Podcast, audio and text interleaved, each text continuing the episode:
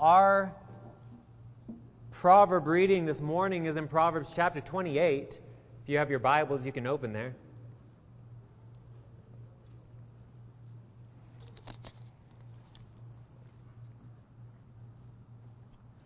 We're in Proverbs chapter 28. We'll be reading verses 1 through 11. Would you please stand for the reading of God's Word? The wicked flee when no one pursues but the righteous are bold as a lion. When a land transgresses, it has many rulers, but with a man of understanding and knowledge, its stability will long continue. A poor man who oppresses the poor is a beating rain that leaves no food. Those who forsake the law praise the wicked, but those who keep the law strive against them. Evil men do not understand justice but those who seek the Lord understand it completely. Better is a poor man who walks in his integrity than a rich man who is crooked in his ways. The one who keeps the law is a son with understanding, but a companion of gluttons shames his father. Whoever multiplies his wealth by interest and profit gathers it for him who is generous to the poor. If one turns away his ear from hearing the law, even his prayer is an abomination. Whoever misleads the upright into an evil way will fall into his own pit, but the blameless will have a goodly inheritance. A rich man is wise in his own eyes, but a poor man who has understanding will find him out. The word of the Lord. Please have a seat. Saints, we consider this morning verses 4 and 5. One more time, I'll read them to you. Those who forsake the law praise the wicked, but those who keep the law strive against them. Evil men do not understand justice, but those who seek the Lord understand it completely. So it talks about those who have outright abandoned the instruction of the Lord. And in that case, you have people who are so lost that what they find praiseworthy is wickedness. And so you have these people who have abandoned the Lord, lost in their ways, praising wickedness. That's how bad it is. In contrast, then, there are the righteous, the people of the Lord, and they fight back.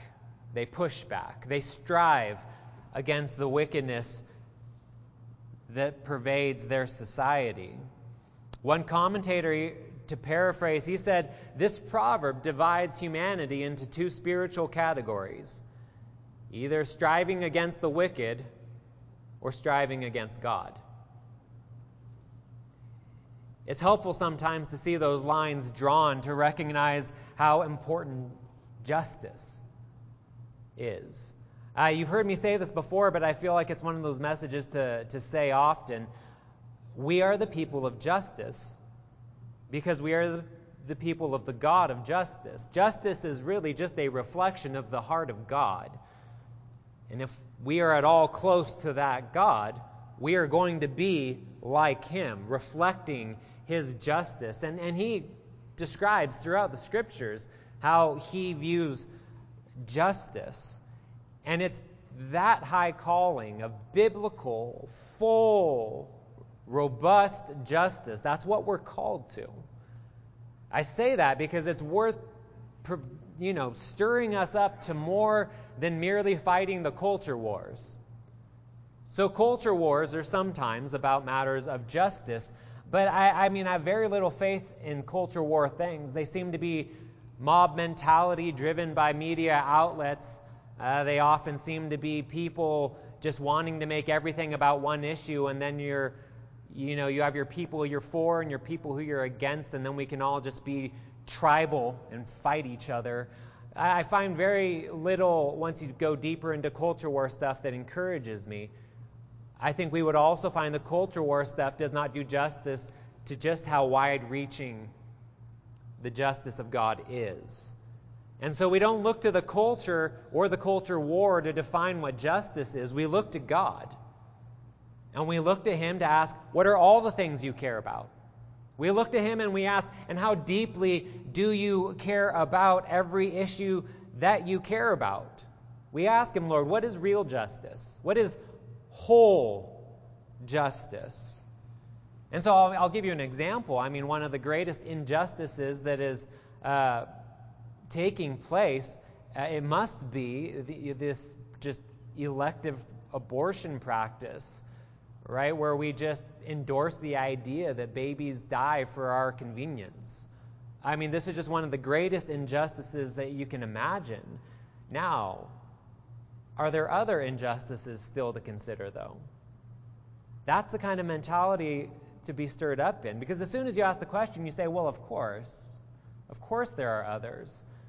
See, we don't want our concern with one area of justice to mean we forget what justice is in other areas of, of the world, of our life. So we care for babies, absolutely. We care about them in the womb and we care about them afterwards, how they're going to be raised and loved and supported. We care about all of that. But if you look at the scriptures, you're going to find God's care for justice goes to anyone who is weak and oppressed. One of the things that you can tell just gets God passionately angry is to watch the powerful oppress the weak. It's all throughout the scriptures, especially the prophets. You'll see these great condemnations of how far Israel has fallen. The weak are oppressed, the poor are oppressed, the sojourner is oppressed, the one who was hired for his wages is oppressed.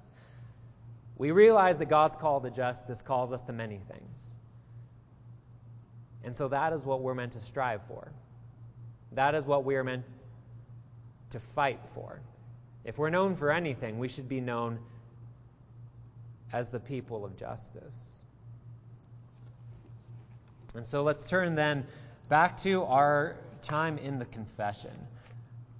We Start out all of these times with that awkward time when I ask you questions and see if you know the answers.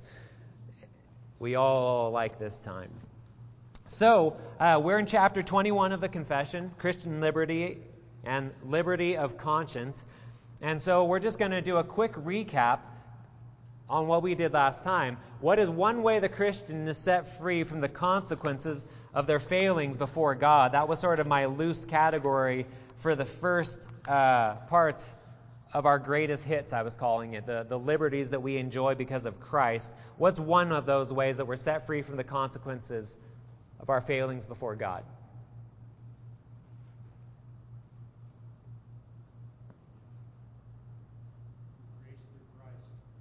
Say that again? Grace through Christ. Grace through Christ? Yeah, absolutely. And, and what would we have if we didn't have that grace? Condemnation. Yeah. I mean, th- th- these are just really straight up gospel answers, right? Condemnation, wrath, guilt.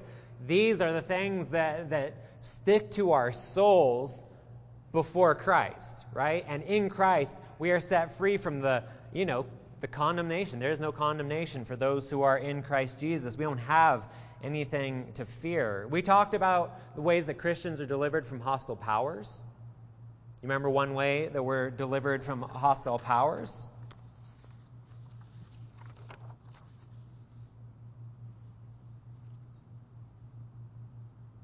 Naomi.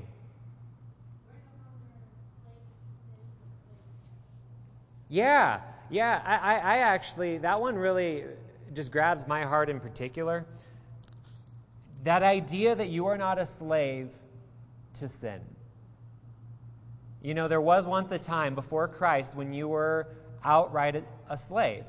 No choice in the matter. You always did what your master told you to do. And I think a lot of us can, can sort of um, apply that picture to what it felt like to not be a Christian. To feel that slavery, to feel that bondage, and to feel what resulted from it. Slave uh, sin's not a kind master. And so many of us know what it's like to have that cruel master over us the, the lack of hope, the lack of peace, the brokenness, uh, the, the folly, right? All those things pervading our lives. And so the idea that for whatever potency sin still has in my life, you know, that battle is still ongoing, but it's not my master. I find that liberty to just be so encouraging. Christ has broken that slavery. All right, and last, how is it that Christians can be said to experience the same afflictions as the world and yet have those afflictions be completely transformed? You remember what we said about that?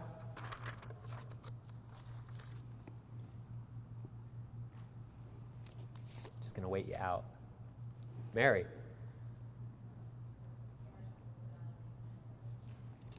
Well, tell me what you mean by that.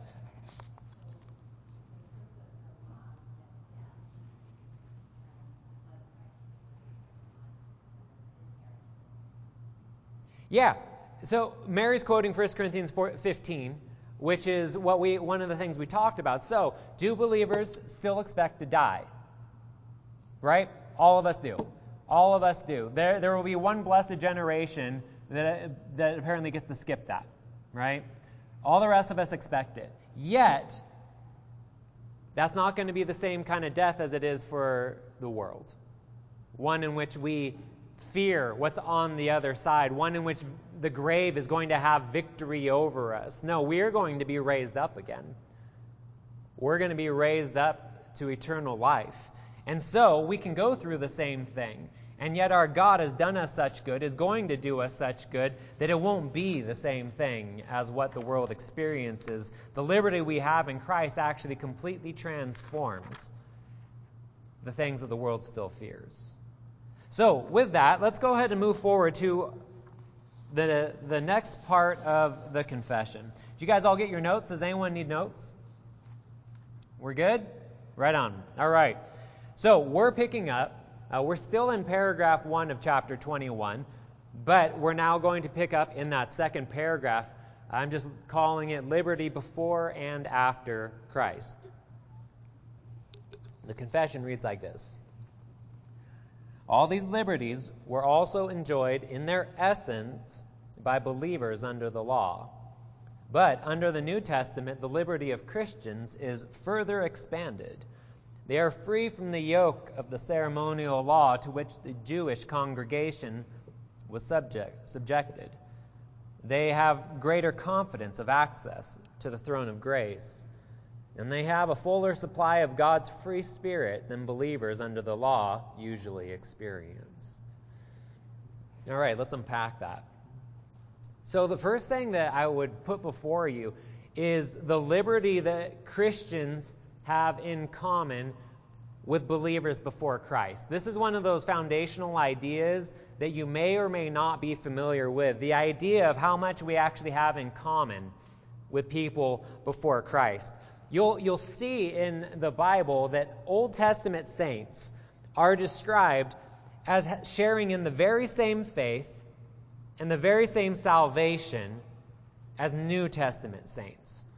And so, just really classically, Romans 4, verses 3 through 6. For what does the scripture say? Abraham believed God, and it was counted to him as righteousness. Now, to the one who works, his wages are not counted as a gift, but as his due. And to the one who does not work, but believes in him who justifies the ungodly, his faith is counted as righteousness. Just as David also speaks of the blessing of the one to whom God counts righteousness apart from works. We pause there. Did Abraham live before or after Christ's coming? before. Did David live before or after Christ's coming?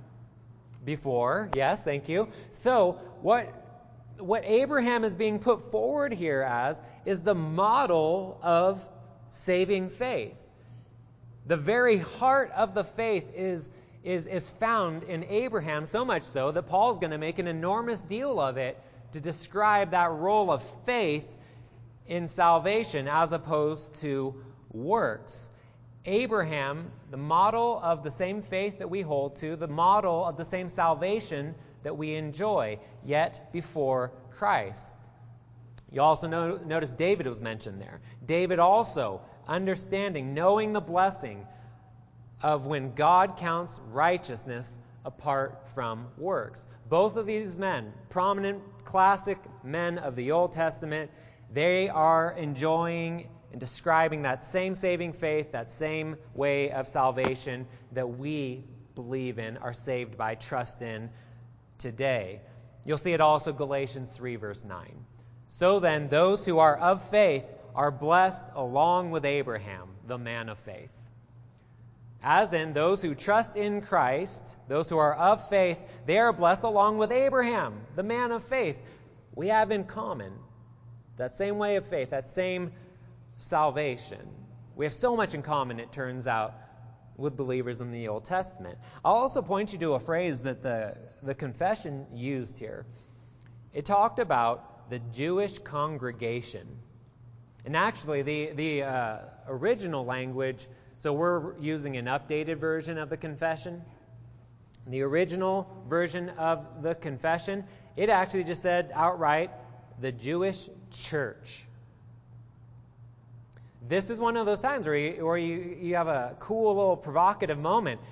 You ask yourself, is there such a thing as the Jewish congregation, as the Jewish church? One thing I would point out that actually makes this make a lot of sense real quickly is how identical wording is being used in the Old Testament and the New.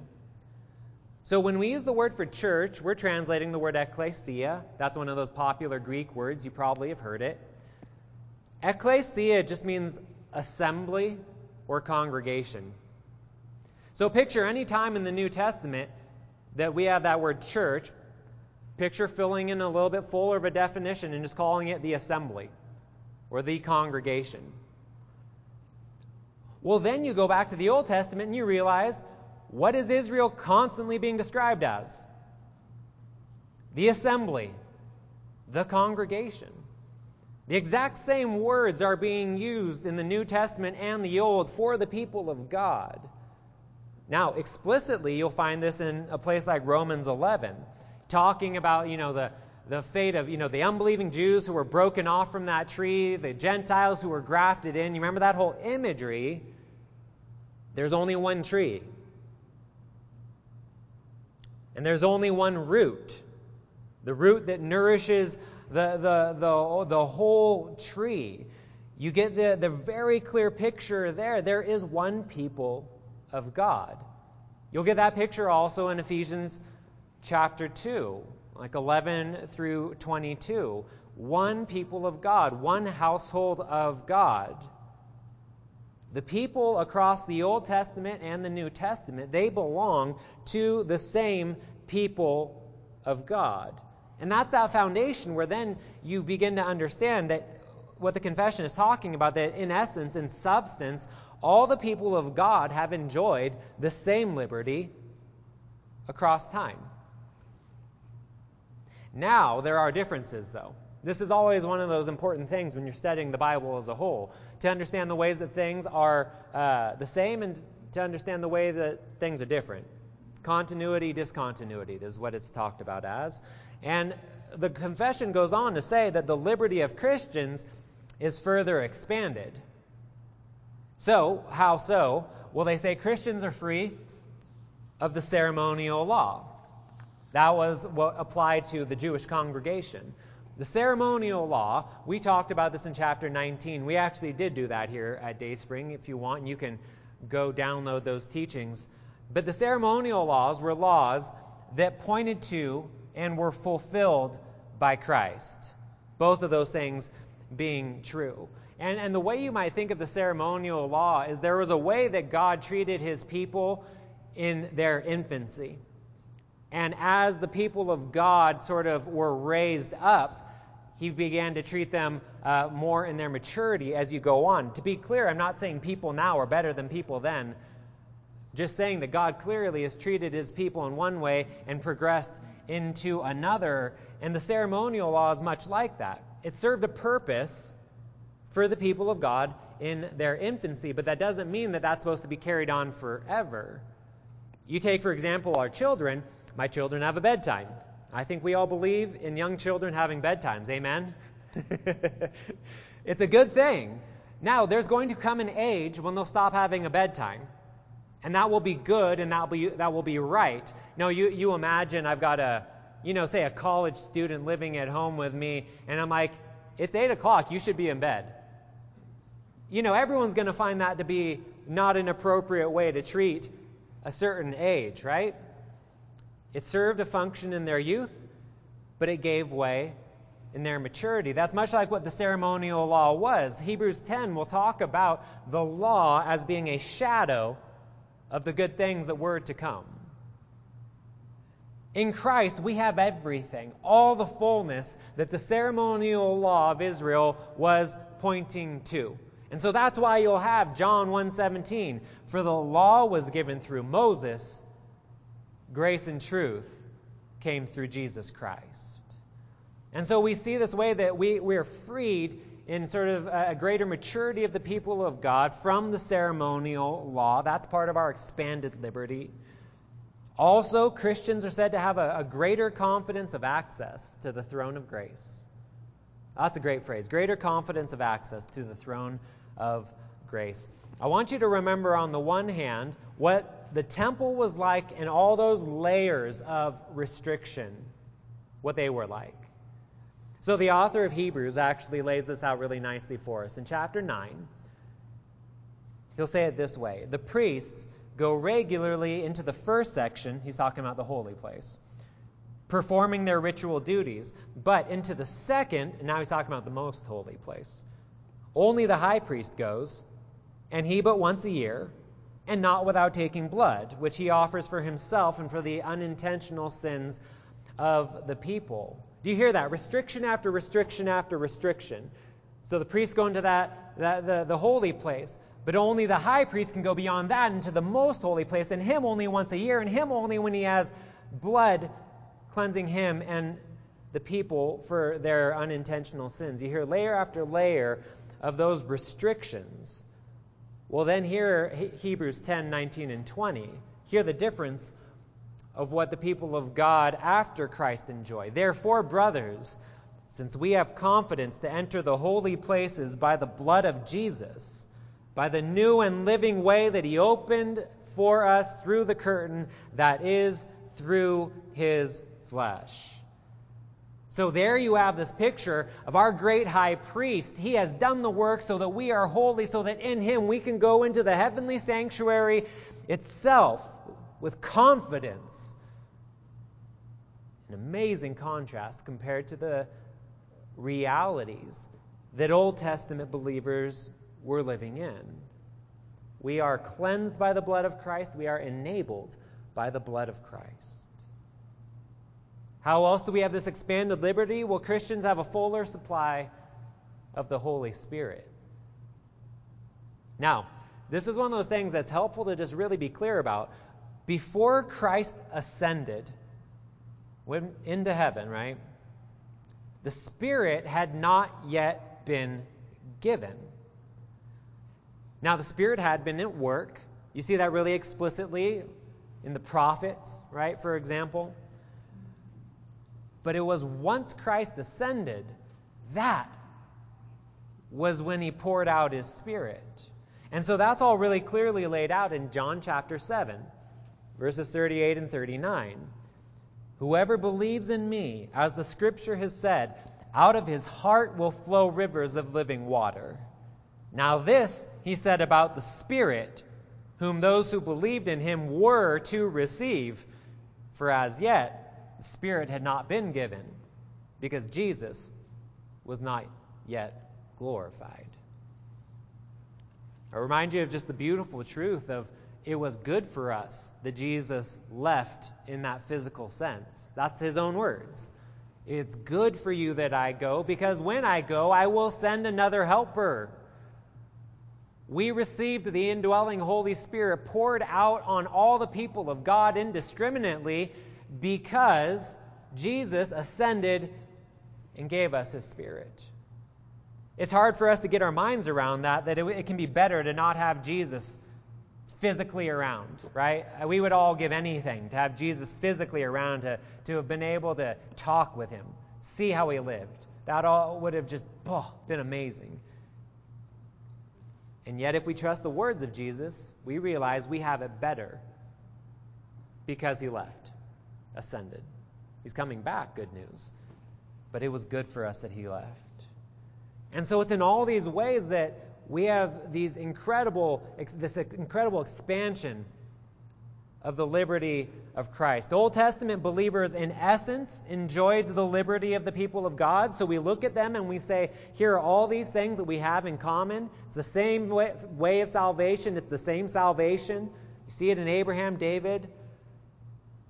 And yet, Christians know a greater liberty than people before Christ. And so that takes us then into the second paragraph.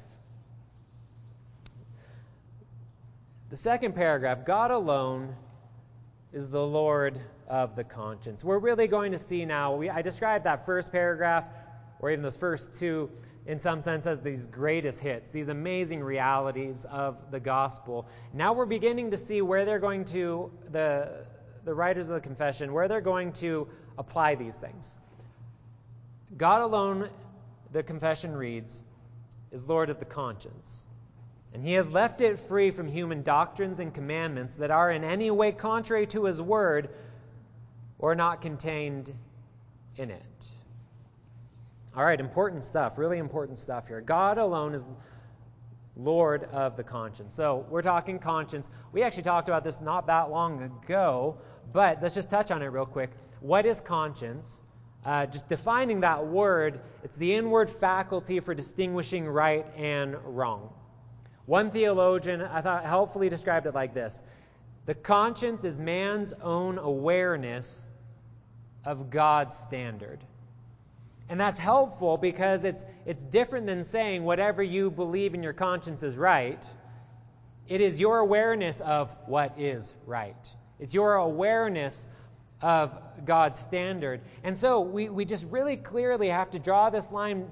There's a difference between conscience and just your personal conviction. There's a difference between your awareness of what is right in God's eyes and simply what you think, what your opinions are, no matter how strong they are. We have to make that distinction so we don't muddy up all of the waters. There's any number of times that we actually very much need God to come in with His Spirit and His Word and reshape our opinions because they're not right. Any number of times where our instincts, our passions, they are not right. So we, we're clear that personal conviction alone is not some definition of what's right. But we're going farther than that. Where, where this, this sensitivity that humanity has in common to God's standards.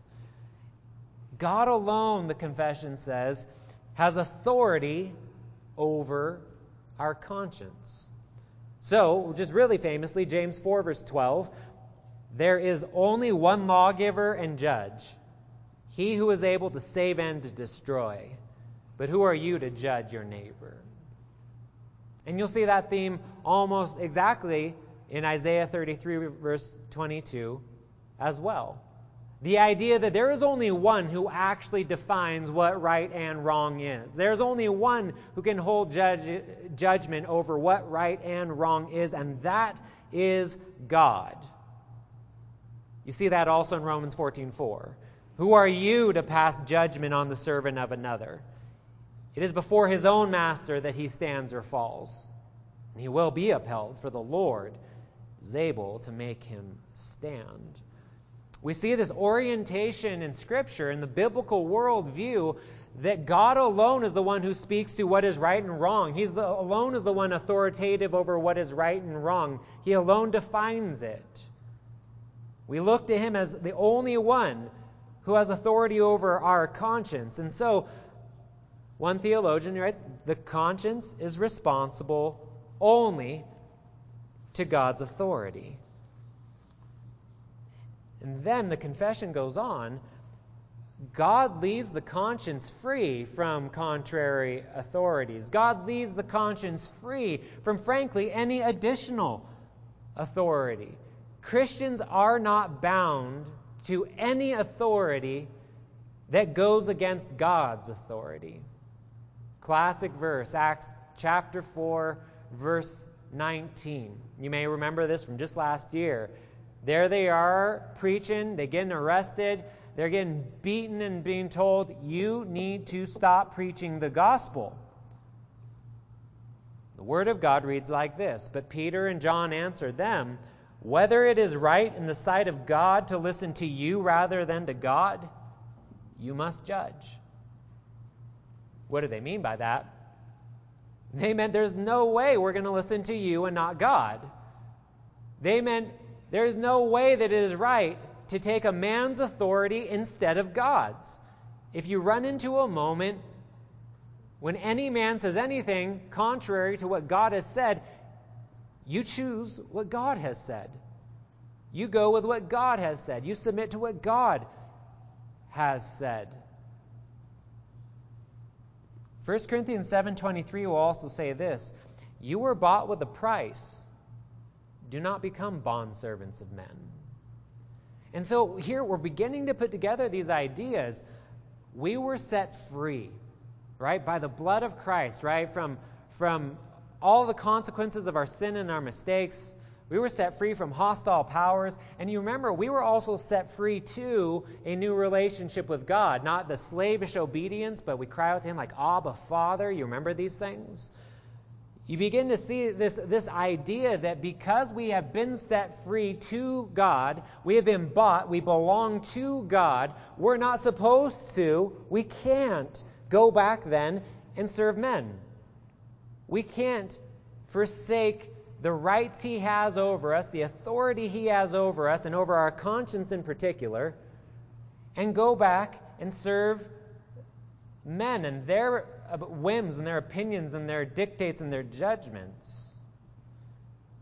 And it's important to see that this contrary authority, any authority that's subverting, going against, trying to pile on, uh, this contrary authority can exist in any realm of authority.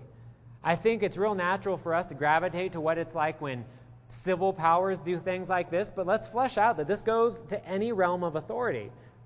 Parenting, can parents seek to, to, to have authority that doesn't belong to them? Right? You can imagine parents saying, It says in the Bible, go to sleep by 8 p.m. Not true. You could imagine a parent insisting on things that are contrary to the authority of God, adding to the authority of God, not their right at all to bind consciences with. This could be in marriage. Be like, honey, you know, we could get a way better um, tax situation if you would file for disability. You did just have hand surgery after all. she says, but I don't qualify. It says, you need to listen to me. I'm your husband. No right at all. No right at all. That is a contrary authority. By all means, you can have it in civil authority. Yes, you can definitely have it in civil authority. But here's another way you can have it you can have it in a church. You can have it absolutely in a church. Now, for the writers of the confession, I mean, really high on their list is going to be Roman Catholicism. It's pretty hard for us to, I think, grasp the cultural, ecclesiastical, civil power of Rome in those days. We just we just don't live in them.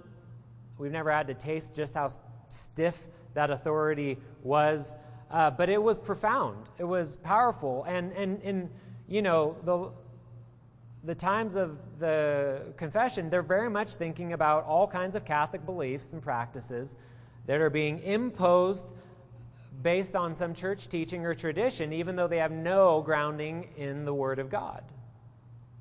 You know, this is one of these areas that um, is just, it's actually, it's like it's a deep passion of mine. And I'm trying to do this all the time, all the time. And ideally, you, you hardly even notice it's going on. But I try and be very clear about when I'm speaking with the authority of God. What that means is when I'm pointing you to what the Word of God says, what meanings come out of the Word of God. I try very hard not to muddy the waters by just mixing in opinions every now and again. So you're not sure. Sometimes it's kind of like, thus saith the Lord, and sometimes it's just like, and this is just Jason being really passionate about something. Why, why this ends up being so important, I mean, it's important for my own walk, but it's important for you. Um, you guys, if you're going to do justice to the idea that you have a pastor, uh, that you have voluntarily uh, joined yourself to this church, submitted yourself to uh, the pastor you have, it puts you in a very difficult position if I'm ever telling you to do something really that like that you don't want to do. Because you're having this religious authority come and say something to you and you're feeling this tension that you don't want to do it right and so on the one hand you've got your own principles your own decision making you're thinking this doesn't seem right but on the other hand if you've got really i mean a fairly sober estimation of what a pastor is you're thinking but am i disobeying god by going against what my pastor says. This is why so much religious abuse can happen, is because the pastor em- embodies such an important role. Uh, they, they carry with them so much uh, assumed authority, we'll say. And, and what I try and be very clear about is not telling you to do things that aren't the Word of God or based very clearly in the Word of God. I could put you in all kinds of difficult positions where you're really just feeling just all conscience bound. Oh no, I need to do this, but I don't see why I need to do this. I could go and undermine everything that comes out of the sermon because you think, no, that other time Jason was just full of it. I don't like what he's preaching today. He's probably wrong about that too, right? We could totally undermine uh, the pulpit. And so there's just any number of things I'm just not going to put my weight behind. I'm not going to make you think that I'm preaching God's authoritative word if I'm not. Like, we're not going to have a church requirement that you guys all like soccer or something. You shall like, like soccer. It's a tenet of membership. All right, we'll, ne- we'll, we'll never do that. And so, one, one of the things I just want to strive for is if I'm saying something to you on like a pastoral level, especially if I'm preaching it, I'm trying to give you the clear, authoritative Word of God. And so, my great hope is that means you're never going to hear something I preach and just be like, Psh, whatever. Now, you may very soberly get to a point where you disagree with me, and I, I believe that could happen and, and that could be honorable. But I don't want you to think I'm just mixing in my own stuff up here. Like every now and again, you just go ahead and filter it out. And that all comes back to this idea of honoring the realm of authority in, in which you live. Not trying to set myself up, my opinions up, as some contrary authority. Churches absolutely can abuse Christian liberty and the liberty of conscience because they go out and they make their people think that you are required before God as a matter of conscience to do X, Y, or Z when you're not. You'll hear me talk very little about politics, in part because that's one of those things it can be very difficult to navigate all the nuances that go into any given political position. And I'm not going to do that to you where you go to the ballot box and you think, oh no, I'm going against God because of what Jason said here when it may not be nearly as clear as that. There's some things that are clear, don't get me wrong. But I'm going to try and stay out of a lot of that for very much reasons like this. So the Lord Himself, He would say, in vain do they worship me, teaching as doctrines the commandments of men. And this is just, I mean, a great condemnation from the Lord. You can almost imagine it's like, how dare you guys go and take the commandments of men and treat them like they're doctrines of God, like they're the very truth of God. But we do that. We can do that so naturally. Pastors can do that. Christians can do that. And so we, we see we just have this attitude that's given to us here in the confession that's just to say, no, God has set us free from all these contrary authorities. They have no authority, they have no right. God alone is Lord of the conscience. And so uh, we'll just close with a few commentators. This is Hodge, AA. Hence, God Himself has set the human conscience free from all obligation to believe or obey any such doctrine or commandments of men as are either contrary to or aside from the teachings of that word. And you see how that's also a, a matter of belief, that's a matter of attitude, right? That's not merely what you do. But, it, you know, I mean, again, like the silly thing. If I'm telling you, God loves soccer players better, if you believe that, that is actually undermining the liberty that you have in Christ. It's not even to say you went out and joined a soccer league after that, right? It's simply if you believe that contrary authority, that is something God has set you free from. He does not want you to fall into. Herman Bavinck, he writes If human laws conflict with God's law, then the conscience may consider itself not to be bound and is obligated to passive resistance. We must obey God rather than other people.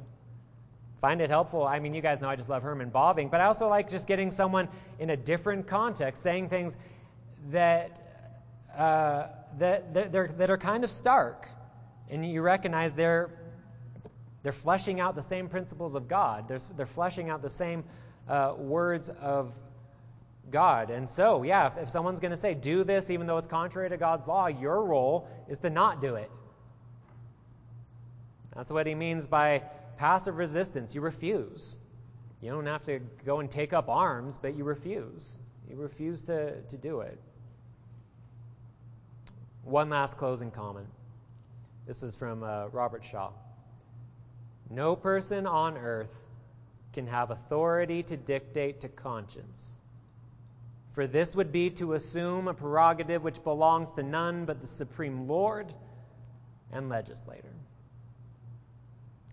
The idea here God alone has authority in this realm.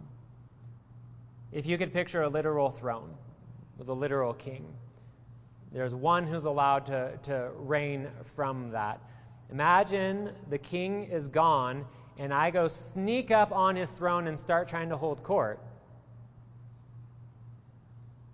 That's not my prerogative, right?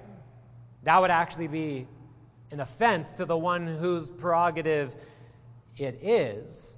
And this is the idea God alone has authority over the conscience. No one else gets to get in there. No one else gets to substitute for him. No one else gets to take their turn. No one gets to undo what he's doing. No one gets to add their own thing on top of what he is doing. God alone is the Lord of the conscience. Now, where that's going to lead us next week, I've got to pause here because there's no way I can take off on any more without just massively ruining my supply of time.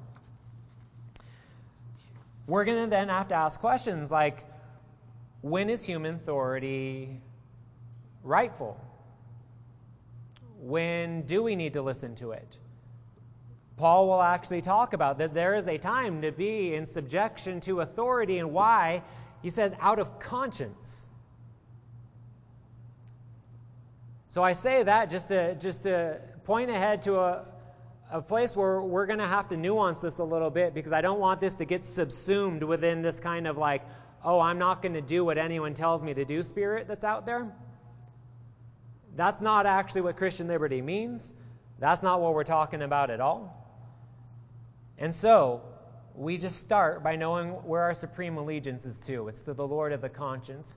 And when we look down the way and we recognize, but there are times we're going to have to reckon with what does it mean to honor the Lord of the conscience when it comes to human authority.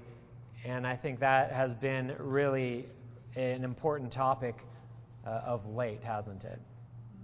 So we'll pause there. There, I've got actually a few minutes. You got any questions, comments?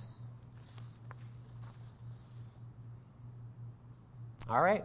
Well, feel free to come grab me afterwards. Otherwise, I'm going to do something rare. I'm going to finish five minutes early.